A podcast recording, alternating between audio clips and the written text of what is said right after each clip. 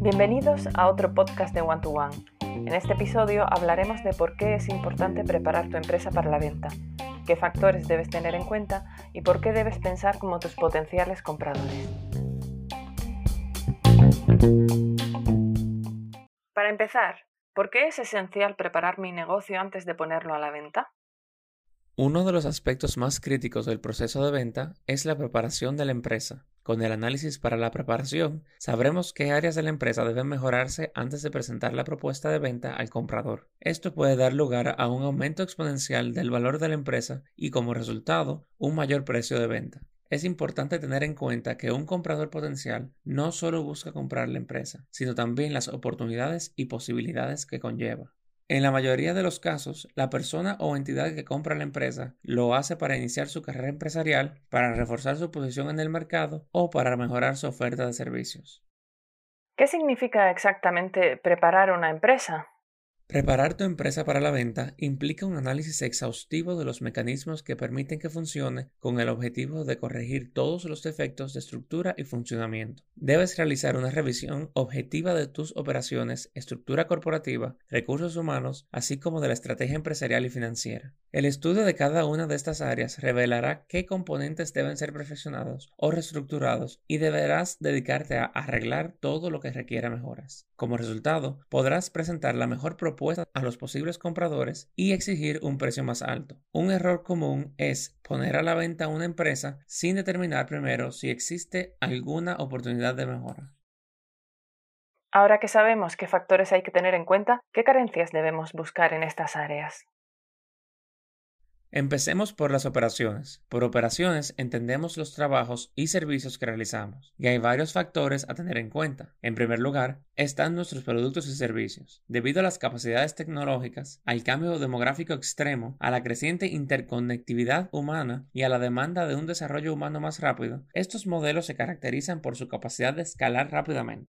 Lo siguiente es nuestro stock. Debemos mirar si hemos actualizado nuestro inventario para saber exactamente lo que tenemos y lo que no. Debemos revisar su estado para saber qué stock está obsoleto y asegurarnos de que tenemos un plan de compras para evitar roturas de stock. Por último, considerar si invertimos en software o tecnología para el control de la gestión, ya que esto es muy atractivo para compradores.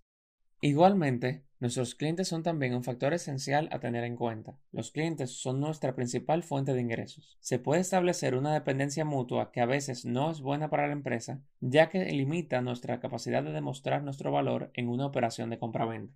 Por último, están los proveedores y la maquinaria. Tus proveedores y tu maquinaria influirán en gran medida en tu capacidad de producción, por lo que presentar el soporte de los activos en excelente estado en el momento de la venta aumentará el precio que se puede obtener. ¿Y qué pasa con nuestra estructura corporativa? ¿Qué errores se deben evitar en este ámbito? La estructura de tu empresa también influirá en su atractivo para los posibles compradores. Es importante realizar un análisis societario de tu empresa. Además, es esencial tener un plan fiscal de la operación entre 6 meses y un año antes de iniciar la venta de la empresa. En cualquier proceso de venta, la relación con los directivos es crítica y delicada. Determina quiénes son los directivos e inclúyelos en la venta. Los necesitarás para presentar la mejor cara posible ante posibles inversores y asegurarles que la empresa está en excelentes manos. Pasando al área de recursos humanos, ¿a qué debemos prestar atención aquí? El capital humano es uno de los atractivos más valiosos que puede tener una empresa. Debes examinar a fondo cómo se distribuyen las fuerzas de este capital en tu empresa. El aspecto laboral de una empresa de servicios es esencial para la venta de la compañía. Evitará posibles imprevistos asegurándote de que todo se ajusta a la normativa vigente. ¿Cuál es el siguiente factor que debemos considerar?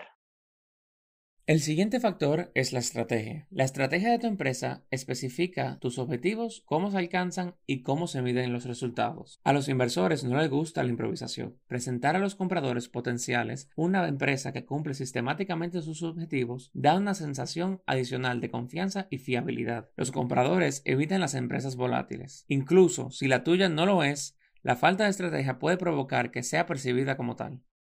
Por último, ¿qué importancia tiene el estado financiero de la empresa? Unas finanzas estables y saneadas son uno de los factores más importantes para los compradores potenciales. Estos números son el resultado directo de todos los factores anteriores, humanos y técnicos. ¿Cuál es entonces la principal conclusión en cuanto a la preparación de la empresa para la venta? Yo diría que recuerdes que el objetivo de preparar tu empresa para la venta es eliminar cualquier defecto que pueda suponer un obstáculo en el proceso.